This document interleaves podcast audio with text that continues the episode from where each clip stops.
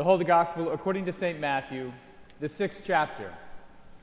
Jesus says, Beware of practicing your righteousness before other people in order to be seen by them, for then you will have no reward from your Father who is in heaven.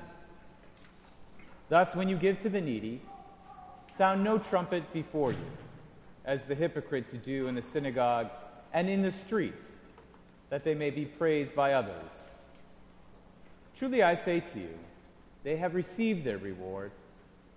But when you give to the needy, do not let your left hand know what your right hand is doing, so that your giving may be in secret. And your Father, who sees in secret, will reward you. And when you pray, you must not be like the hypocrites, for they love to stand and pray in the synagogues and at the street corners, that they may be seen by others. Truly, truly, I say to you, they have received their reward. But when you pray, go into your room and shut the door, and pray to your Father who is in secret. And your Father who sees in secret will reward you. And when you fast, do not look gloomy like the hypocrites, for they disfigured their faces, that their fasting may be seen by others. Truly I say to you, they have received their reward. But when you fast, anoint your head and wash your face, that your fasting may not be seen by others, but by your Father who is in secret. And your Father who sees in secret will reward you. Do not lay up treasures for yourselves on earth, where moth and rust destroy, and where thieves break in and steal. But lay up for yourselves treasures in heaven, where neither moth nor rust destroys, and where thieves do not break in and steal. For where your treasure is, there your heart will be also.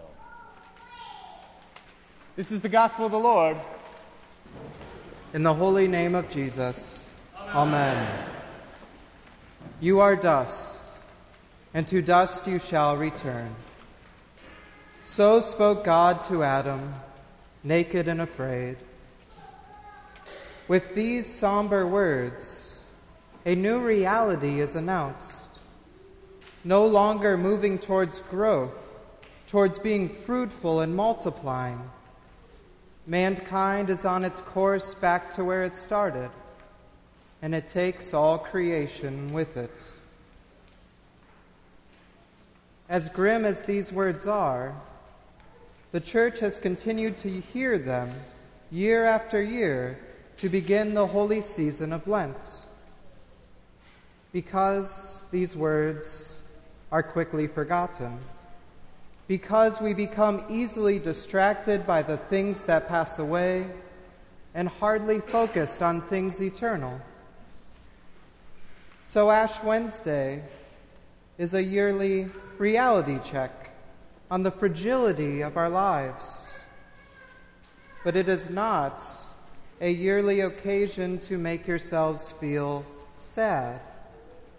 Rather, today is an invitation towards something better Today begins the movement to joy and the rescue from impending disappointment. To be sure, the ashes worn upon your heads are worn somberly. They remind and confess that your bodies really are decaying and that they will, sooner or later, return to dust. The ashes are the reality check that no diet, exercise, medicine, or procedure will reverse the effects of sin. But these same ashes are also worn joyfully. The ashes proclaim that your treasures lie elsewhere, that your hearts and hopes are stored safely with God. The ashes traced in the shape of the cross upon your baptized heads shows where your confidence lies. This is why Ash Wednesday is a movement towards joy. Today we begin our journey to the cross, the font of all heavenly treasures. As we move towards that cross, Jesus bids, off, bids us to put off those things that distract and to focus on things important. Jesus rescues us from our delusions and the stress of earthly treasures and self confidence.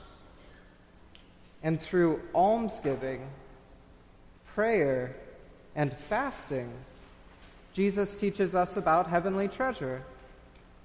Almsgiving, prayer, and fasting all aid us on our Lenten journey.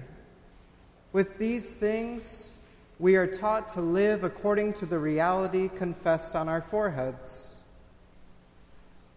So we start with almsgiving, those acts of mercy towards the needy.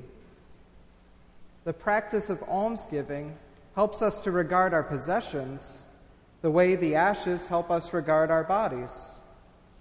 Our possessions will be gone someday, one way or another, and almsgiving helps us to live like it. By giving to the needy, you let go of some of your earthly treasure. In parting with what is earthly and perishing, there is heavenly treasure for you. Because showing mercy to those in need is to embody the love of God and to have your heart with God. Perhaps giving to the needy will make you a little less secure and a little needy yourselves. This too is good and a treasure. Our need drives us away from what disappoints and towards trust in God, who will never fail us. With our lives entrusted to God, our anxieties fade and our joy abounds. And then there is prayer. Often our busy schedules prevent prayer, and even if we do pray, we have so much on our minds that it's hard to focus.